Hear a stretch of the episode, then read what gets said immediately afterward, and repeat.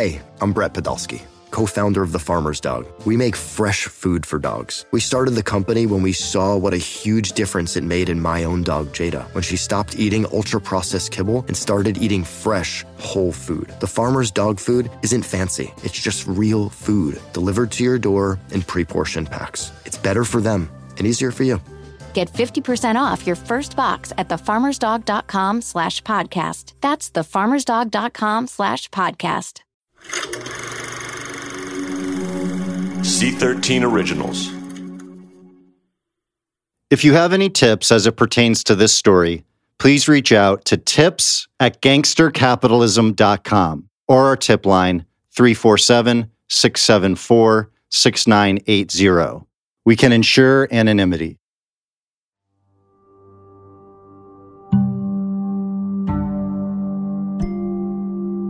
Chapter 39. Talk to Skulls. Whenever possible, believe your own story. Theater types call it method acting. The theory is that if you want to truly play a character, you have to do it from the inside out. Don't start by walking and talking like the character. Think and feel like the character instead. That way, the walking and talking come naturally. If you think and feel like Hamlet, you'll soon be talking to Yorick's skull. When the story of the college admission scandal broke, I wanted to learn as much as possible about William Rick Singer. Who was this ringleader of the largest ever college admissions conspiracy prosecuted by the U.S. Justice Department? I discovered Rick wrote a book in 2011 called Getting In. In the very first sentence, Singer writes, "This book is full of secrets." In each chapter, Singer provides advice for prospective or current college students. And as I read it, it was hard not to feel like Singer was often writing about himself. Whether you're using a legend to cover up your mistakes or owning up to them and folding them into your brand, you must believe absolutely in what you're doing. If you're pretending to be a sanitized version of yourself, think like that person. If you're presenting yourself as a reformed character who can show his or her scars with pride, think like that character. Be a method actor. If you do this, you'll be ready when an interviewer asks you an unexpected question, when the admissions office wants to follow up on just a few details, when a teacher needs to test you before writing a letter of recommendation.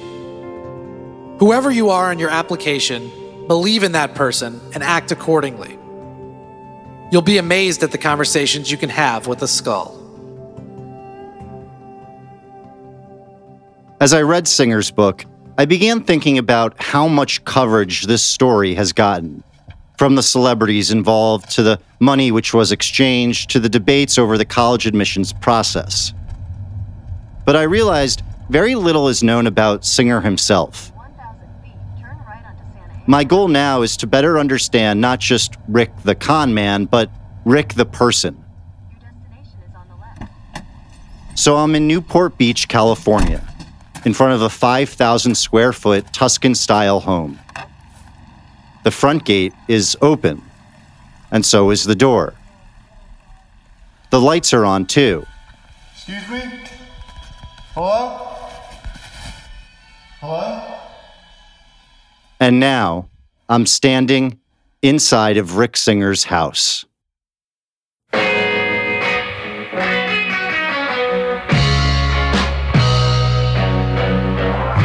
It's the home run of home runs. We help the wealthiest families in the U.S.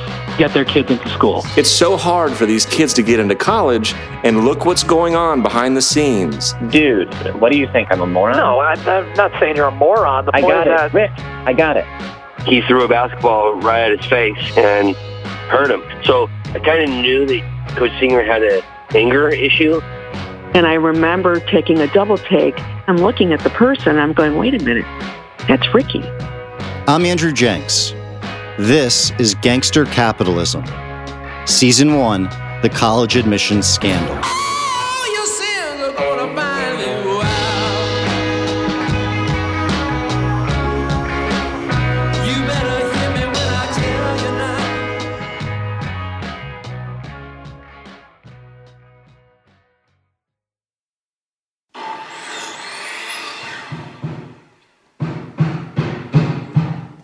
I went to Rick Singer's beachfront neighborhood looking to speak with anybody that knew him. And as I walked by his house, I saw that it was open. Honestly, it feels a little weird being here, but I went in looking to get an idea of what a $25 million scam can buy you. The house was huge, and there was a considerable amount of construction going on. It's being renovated, though? It turns out that the five-bedroom home, which Singer bought in 2012 for $1.5 million, had just been sold for $2.5 million, all of which will go to the federal government. So I left and began knocking on some doors in the area. I thought maybe his neighbors would know a different side of Rick, different than what we've learned so far. Surprisingly, most were unaware that he had lived there. But then, I spoke to Daniel Darrow. My grandson, one of them plays high school basketball and the other one plays soccer. He tries to get them inspired to practice and to do well and things like that. And he'd tell me, but basically all I knew is, all I heard was he was doing good things, you know, helping kids in the inner city and building a basketball court for these kids, and you know, and the fact that he was going to do something with LeBron James and something with Kobe, and I heard Steve Nash came over to his house, and yeah, I originally heard that he was like a life coach among other things. He seemed like a really sharp guy, and it seemed like he was all about doing good for people. Every time I talked to him, it was all about the good things that are happening and the good things he's doing. And I thought, how could one guy be doing all these things? I wasn't sure what to believe or what not to believe, but it sounded pretty fascinating, pretty fantastic what he was apparently getting accomplished. So I always thought he was just a great guy. I really liked the guy, you know. I was even thinking, when my grandson gets of age, I was going to talk to him and say, give us some tips on how to get him recruited into college, you know. I couldn't get what Daniel said out of my mind. He described a neighbor who was not only nice, but one who specifically did a lot of good things for a lot of people. A neighbor who sounded like the polar opposite of the Rick Singer we thought we knew. It seemed like there was another side of Singer we haven't heard about. So I wanted to speak with more people who knew him better. We found a man named William Gorin, and he agreed to talk. William went to school with Rick from kindergarten to 8th grade in their hometown of Lincolnwood, Illinois. I don't know if we ever said two words to each other. One of the things I find really curious, because I've now talked to a half a dozen different reporters, one of the things I find really curious is why the people who knew him better, I find it really curious why none of those people have been contacted. I find that very strange. I don't know what that says in terms of like what you're thinking about a backstory, but I'm the one that keeps getting contacted. And as far as I know, I've yet to see any kind of story from one of these other individuals who knew them better than I did anywhere. I find that very strange. For many weeks now, we've tried to connect with someone from Rick Singer's past who actually knew him well.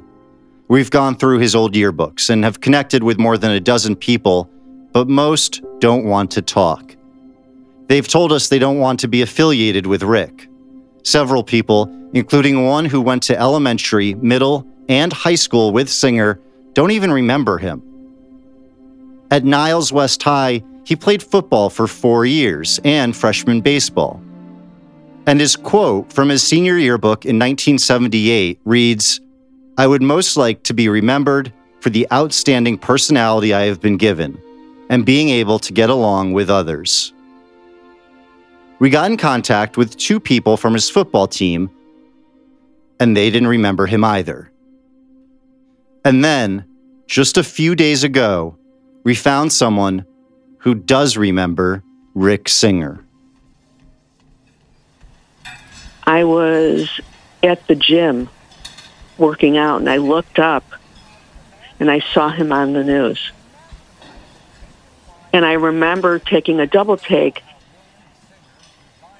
and then I can see it say William Singer. I'm looking at the person. I'm going, wait a minute. That's Ricky. This is Cheryl Levin, describing a moment she says she'll never forget. The moment when she realized that the mastermind of the biggest college admission scandal in U.S. history was one of her closest friends. I have a cute picture of him and a bunch of our friends, and we're in, I want to say he's in third or fourth grade, and he's got a big smile on his face because he always had a big smile on his face, and he was chubby. And I look at that picture from time to time, and I say to myself, what happened to my friend? Cheryl and Rick grew up together in Lincolnwood, Illinois, a mostly affluent suburb just north of Chicago. Rick lived with his parents, Nick and Gwen, and his younger sister, Allison. They were good people. They still are good people. They had good values. Everybody was welcome in their home. Gwen always supported him. And I could remember her always saying that Ricky can do anything he put his mind to. He was like, I don't want to say class clown, but he was like the happy guy. Everybody wanted to hang with Ricky because he was fun. And he always had a smile on his face. Everybody was equal with Ricky. No matter what group you were part of, he never excluded anybody. He would rally the troops all together. Ricky could sell swampland to anybody. We used to joke about it. He was the salesman. He was the gift of gab. And even when he would talk about things, he would embellish things. And his good friends knew that he was embellishing, but that was just part of his personality, his salesmanship.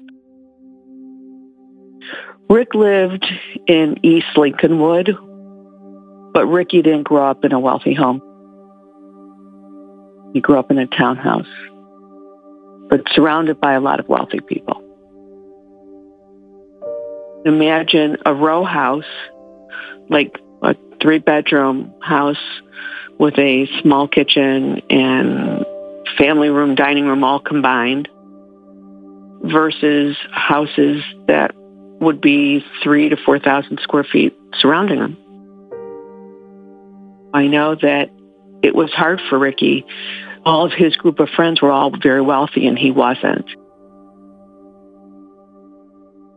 And in the summers, a lot of our friends would go away to summer camps.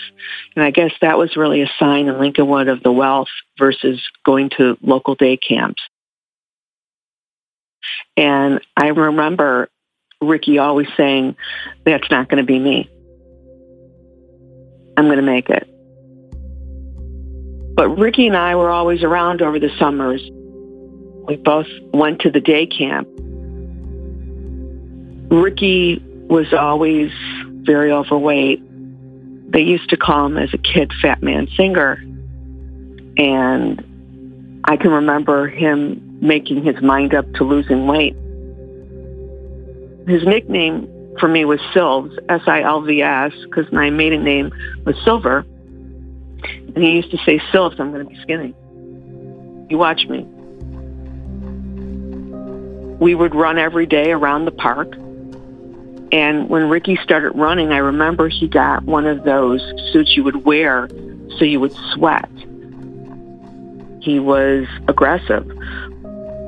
He would say, come on, let's run another mile. You can do better. You can do more. And he lived on bags of peanuts and raisins. And little by little, Ricky took off the weight.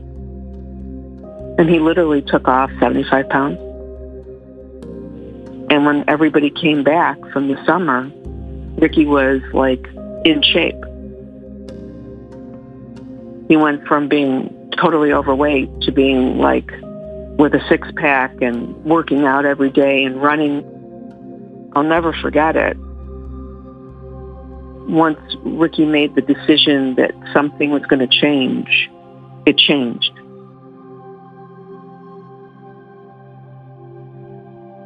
But Ricky was always worried where he was going to go to school and how things were going to get paid for. And we went to college together. We went to University of Arizona. And he would say to me, Silves, I'm not going to end up in a townhouse. You see that house? That's going to be the kind of house I would have. That's how he focused. He focused on what he saw others had that he didn't have, that he wanted. But Rick had to leave the University of Arizona. Cheryl said she thought it was because he struggled to afford tuition. So over the next several years, he bounced around a few other small schools and ended up at Trinity University in San Antonio, Texas. He played varsity basketball and baseball there and got his degree in 1986, 8 years after he and Cheryl graduated high school.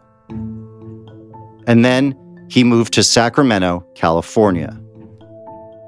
Ricky was really the only one to move away. Everyone came back home, except for Ricky. I think there was a part of Ricky that felt that there was nothing for him to come back to. He needed to walk away from Lincolnwood so he can make his mark. He could become the Ricky Singer he wanted to be, not Fat Man Singer that grew up as like the class clown or, you know, everybody's buddy. He could start over. And that's exactly what he did.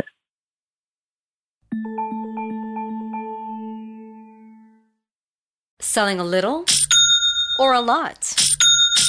Shopify helps you do your thing, however you cha-ching. Shopify is the global commerce platform that helps you sell at every stage of your business. From the launch your online shop stage, to the first real-life store stage, all the way to the did we just hit 1 million orders stage. Shopify is here to help you grow, whether you're selling scented soap or offering outdoor outfits. Shopify helps you sell everywhere, from their all-in-one e-commerce platform to their in-person POS system. Wherever and whatever you're selling, Shopify's got you covered. Shopify helps you turn browsers into buyers with the internet's best converting checkout, 15% better on average compared to other leading commerce platforms, and sell more with less effort thanks to Shopify Magic, your AI-powered all-star. Shopify powers 10% of all e-commerce in the U.S., and Shopify is the global force behind Allbirds, Rothy's, and Brooklinen, and millions of other entrepreneurs of every size across 175 countries. Plus, Shopify's award-winning 24/7 help is there to support your success every step of the way, because businesses that grow, grow with Shopify. Sign up for a $1 per month trial period at shopify.com/Odyssey Podcast, all lowercase. Go to shopify.com/Odyssey Podcast now to grow your business, no matter what stage you're in. Shopify.com/Odyssey Podcast.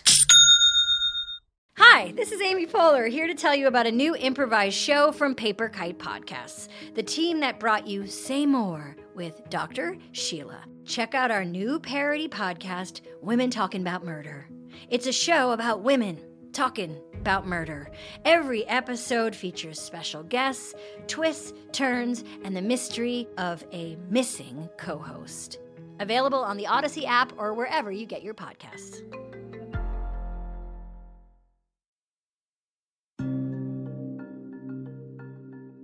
Chapter 47. Follow your passion. In the absolute worst-case scenario, you might do your regular semester gut check and discover that your brand no longer has anything to do with your passion. Now what? Maybe you went into college a future farmer of America, and now you want to be a French mime. You've invested years in presenting yourself as God's gift to animal husbandry, and now your soul cries out for grease paint and white gloves. Do you follow your brand, which has gotten you this far? Or do you throw caution to the winds and hop on the next cheap flight to Paris? Examine yourself carefully. Make sure this is truly your passion. Then, if you're sure about this change, however drastic, here's what you do. Chuck your brand. Brands can be replaced. Brands can be rebuilt. Brands can be changed. IBM used to sell typewriters. Now they build supercomputers.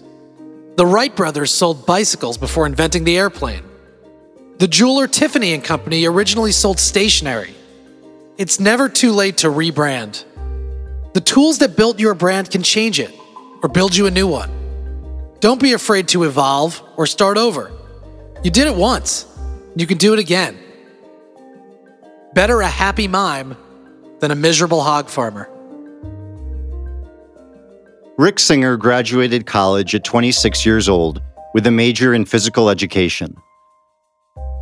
And then, in 1988, he took a job as the varsity basketball coach at Encina High School in Sacramento, California. You're either in his circle or out of his circle, and I was on his team. That's Jeff Shumway. Jeff was the starting point guard for Encina High, and he remembers meeting his coach for the first time.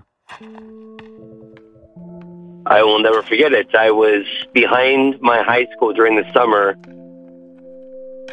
playing basketball by myself in the hopes of seeing my new basketball coach, just to notice that I was so dedicated to basketball that I was back there by myself playing. And I figured if he saw me, he would know how much basketball meant to me. And sure enough, Coach Singer came and spoke to me, asked me what I was doing. I wanted him to know that I wouldn't take a moment off, because that's what Coach Singer wanted. He knew that our team was a mediocre team, and he wasn't going to accept being mediocre. He did not like losing, I can tell you that. Coach Singer was known for when we would lose, he would run us and run us and run us and run us. And I was motivated by that. What he stood for, what I thought back in 1988, was the underdog. Because we were the underdog. He believed in us so much that we really did not want to let him down. Coach Singer was heartbeat of our team. He'd be bumping into you. He'd be wrapping his arms around you. He'd be hugging you. He'd be smiling. But then he'd be cussing. Coach Singer, he could switch it up on you real quick. I remember there's a guy named David Augustine. He threw a basketball right at his face and hurt him.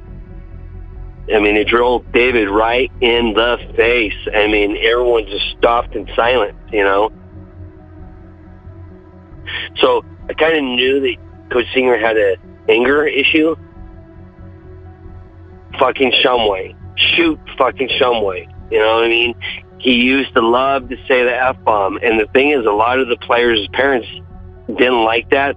The administration at the high school didn't like that. The principal would come up to me during the game when I was on the bench and whisper to me, saying, hey, you need to go to Coach Singer. You need to tell him to calm down. Well, I'd go to Coach Singer and tell him to calm down, and he would tell me, fuck them. I'm going to do what I want to do. I was told during one of our last games, this will be his final warning. And I would actually kind of plead with Coach Singer. Coach, please, calm down. They're going to fire you. Please. It wouldn't matter whatsoever what the principal said. Coach Singer would continue coaching the exact same way that he wanted to coach. You were going to change Coach Singer. Coach Singer was the way Coach Singer was going to be. He didn't give a hoot about anyone above him. The chain of command, that's not something that he was really concerned about, He cared about one thing, and one thing only, and that was winning. Rick Singer was fired from Encina High School before the final game of his first and only season there. I'll never forget that year that I had with Coach Singer. There's only so many people in your life that you can name that aren't your family that will always stand out. And Coach Singer's one of those unique individuals. He was like my father figure. I looked up to him. The truth is, I loved the guy. I loved him. And I loved him, and I would have done anything for him. After his coaching stint, Singer changed course. He took a job at the Money Store in Sacramento, selling home equity loans. Then, after that, he worked for a telemarketing company. And then he made another career shift. He began a college admissions consultation business called Future Stars. When I initially saw this story break on the news, I saw Rick Singer and I was like, oh my God, I know that guy. That's the voice of someone who reached out to us via our tip line. We'll call him David. David is now a doctor in Texas, but he grew up in Sacramento. And he also remembers the first time he met Rick Singer. We were in a junior high school library in Sacramento at this back-to-school night meeting, and Rick came and gave a presentation. He was fit. He was energetic. He was confident. Again, I was a kid at the time, junior high, but I remember he just looks smart. And whatever this guy's selling, it's probably going to be good and end up, working out. I remember listening to him pitch this whole comprehensive concept where, if you hire him, he'll be your personal one-on-one advisor to shepherd you and your family through the whole complicated process of college admissions. My mom was just glued to his presentation, as were a lot of other moms.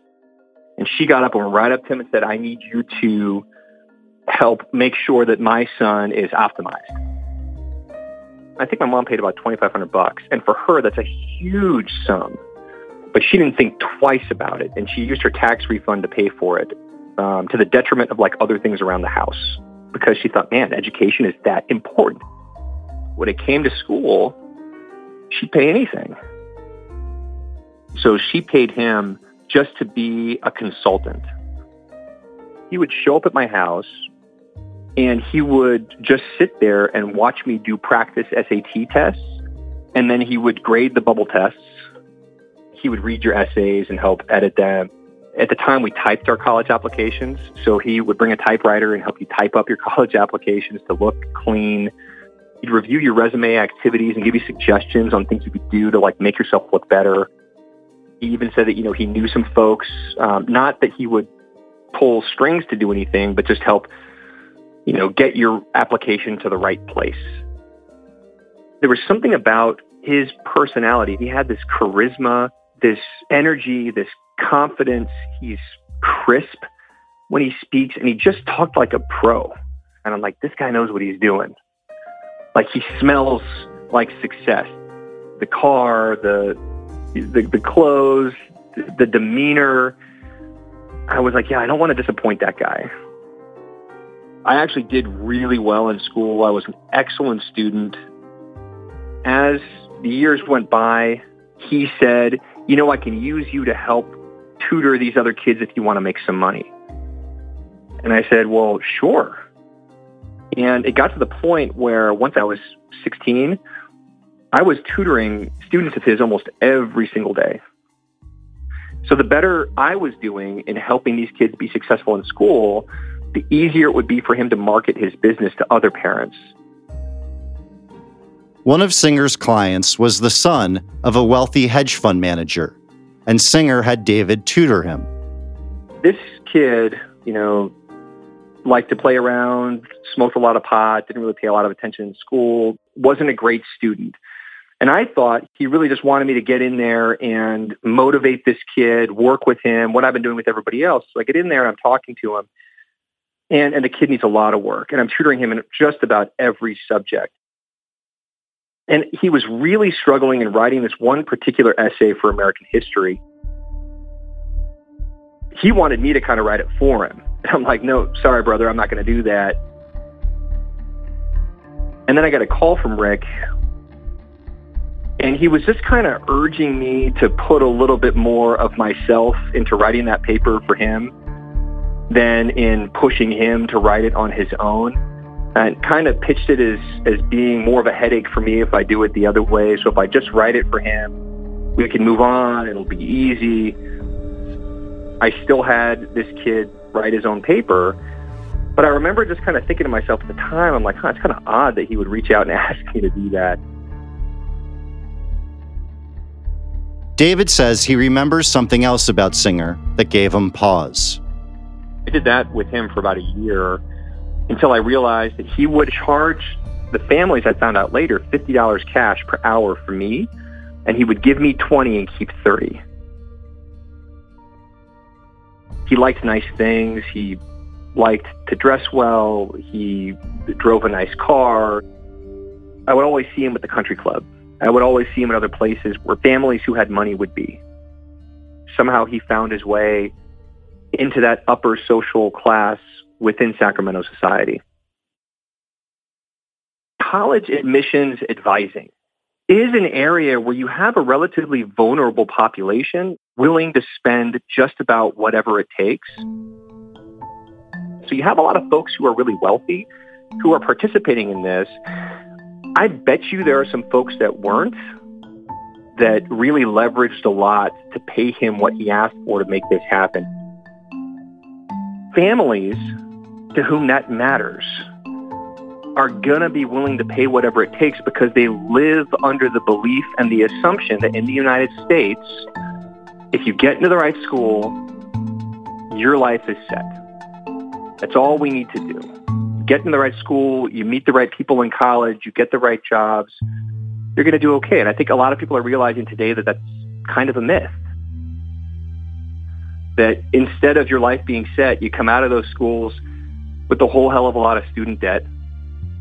You may or may not have the job you want, and your life is not set, but they think that's some kind of finish line.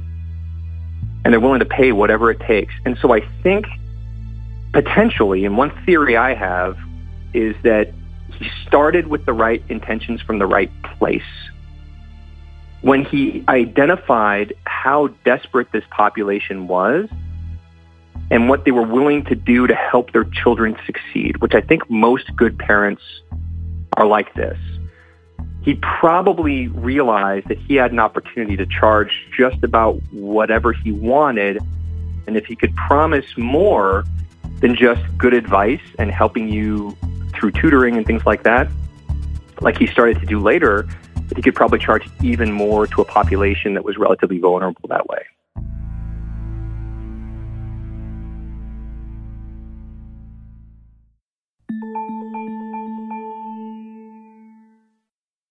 At Alma, we know the connection between you and your therapist matters. But if you're already feeling stressed and burnt out, the idea of trying to find a therapist you really connect with can be overwhelming. That's why Alma's focused on helping you find the right therapist for you. When you browse their online directory, you can filter your search based on the qualities that are most important to you. Then you can book a free 15-minute consultation call with any therapist you're interested in seeing, so you can get a feel for whether they're the right fit before you commit to a full-length session. Alma also makes it easy for mental health care providers to navigate insurance. That's why 95% of therapists in their directory accept insurance for sessions, so you can find care that's affordable without stressing about the paperwork.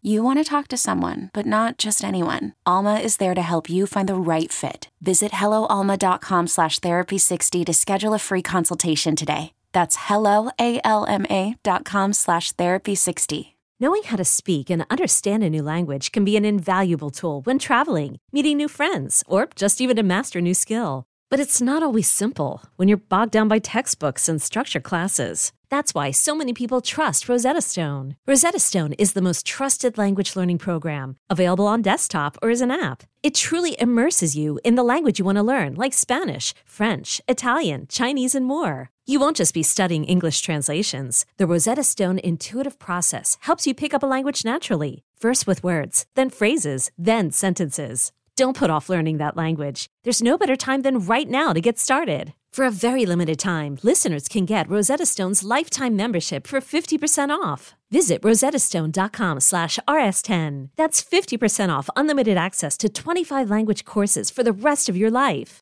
Redeem your 50% off at rosettastone.com/rs10 today. Calling all pop culture enthusiasts. Are you obsessed with all things celebrity? Do you live for the drama, the laughs, and the unexpected moments that unfold on social media? Then you're going to want to tune in to the Comments by Celebs podcast. Join us 3 times a week as we deep dive into every aspect of pop culture. Whether it's dissecting the latest trends or just chatting about your favorite celebs, Comments by Celebs has you covered. We have new episodes out every week. Follow and listen to Comments by Celebs on the free Odyssey app or wherever you get your podcasts.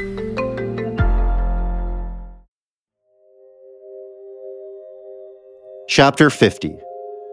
Remember the Elevator. Your brand can take you to places you've never dreamed. Make sure you bring your brand there with you. Wherever you go, whatever you do, remember your elevator pitch. When you present yourself to new people, when you strive for new achievements, remember that pitch. Everything you do supports that pitch. Even if the pitch changes, even if you chuck it and replace it with a new one, whatever the pitch is now, remember it and support it. Who are you? You're an aspiring librarian who quotes Mel Brooks and Monty Python. You're a champion wrestler who overcame cancer. You're a budding tech entrepreneur who writes songs for the ukulele. You're a human rights activist who can do calculus in her head. That's who you are. That's what you're selling. Remember your pitch. When you're exhausted from trying to explain yourself to a world that wasn't made for people like you, remember your pitch. You are a vibrant and complex human being, and your pitch is what gets you in the door to live like it. For a long time, he made it the right way. He just wasn't satisfied that that was big enough. That's Cheryl Levin again. You met her earlier in this episode. Cheryl was one of Rick Singer's best friends from growing up in Lincolnwood, Illinois. And I think living in California around Hollywood or around some of the people that he interacted with, egos got away. And Ricky knew how to compete with egos. It was part of his personality that drove him. He was competitive in that way. When he would talk to people, he always felt he had to be on. He always had to be on stage, like he was commanding a performance for anybody. But I don't believe Ricky would ever hurt any of his people that he knew or that he grew up with. Like, I don't believe Ricky would have ever done anything like that to me. Not me, because of our history. I don't think he respected those parents. How he created the situation where people became athletes that weren't athletes, that's not the Ricky I know. That's something that evolved as this scheme got ahead of him. Because the Ricky I knew was all about work hard and be the athlete and see what you can achieve. It's the guy I was running the miles with. It was the guy who was losing the weight and carrying bags of peanuts and raisins around and determining to make it. Somewhere along the line, he got lost. I think from afar, I think he should know that I'm sorry for him, but if I were able to talk to Ricky, I would say why. I need to understand why you hurt the people who have loved you and supported you and have respected you and watched you over the years accomplish so much. How could you do this? What were you thinking? And why would you hurt the system that you so believed in? You believed in all of these things, and that's why you became a coach. And that's why you became a counselor. How could you take advantage of that system and betray it? Just for money? Tell me it was more than money. I need him to tell me why. It blows me away to think that my friend did this. Shame on him. Even though I think at heart he's a good person. He's a loving father. He's a loving son, loving brother. And I feel for the people that he hurt, because he hurt a lot of people. Sorry doesn't take it back. I think it fed his ego. And Ricky, in his own way, needed to have his ego. He needed attention. I think when this happened, once he knew he could do it, he felt he could do it again. And that there was nothing was going to stop him. Not that he was realizing what he was doing was illegal, because I'm sure he did realize that, but I think he was driven internally to make money. He just wanted to live a life that he never lived when he was younger. And he always wanted to have more. He wanted to have that $1 million home. Ricky always bragged about what he had or how much his business was doing and how well he was doing. He needed to tell you so that everyone knew. When I talked to him last, all he could do was tell me how well he was doing and how much his company was going to be doing. And he was getting an influx of cash coming in. People are buying in. He's doing so well. Silks, you'd be proud of me. You can't imagine. Things are just going so great. He found a niche, and then he wanted to make more money. And I think he became so aggressive and he became so focused on that, he lost sight of the true vision. The guy who wrote the book, or the guy who was the basketball coach, or the guy who played Division III basketball. In order for him to fulfill a dream like that, he had to start over and recreate himself. And I think that's what he did, only he lost sight of what the real vision should be. I think in the end, I think Ricky always knew he was going to get caught. And he's lived as long as he can live, the life he could live, because he never admitted when he couldn't do something, and he never admitted when he failed at something. And I don't think this is any different. By turning in all those other people, it's just another way of saying he really didn't fail. They all failed too.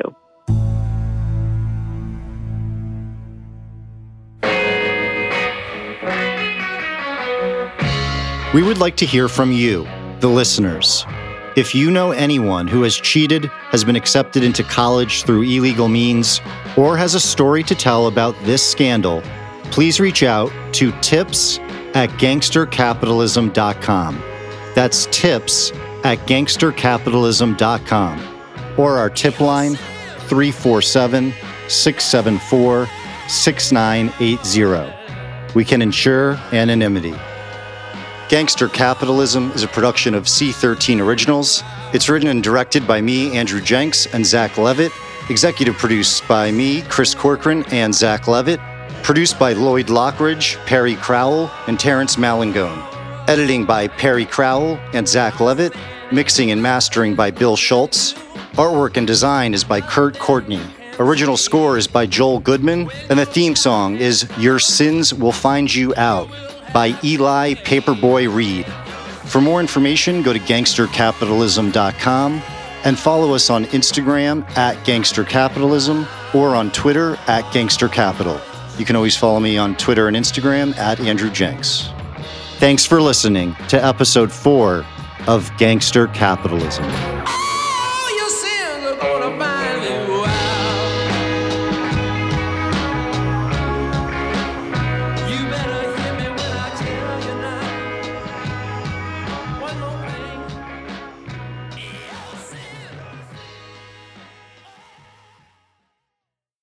I'm Bobby Finger. And I'm Lindsay Weber. Do you ever see a new face or name on your news feeds and say, who the heck is that? Our podcast, Who Weekly, is everything you need to know about the celebrities you don't. Think of us as your cheat code to People magazine, your glossary for Hollywood, a shortcut to understanding pop culture at large. For the past 8 years, Who Weekly has been telling listeners everything they need to know about the celebrities they don't.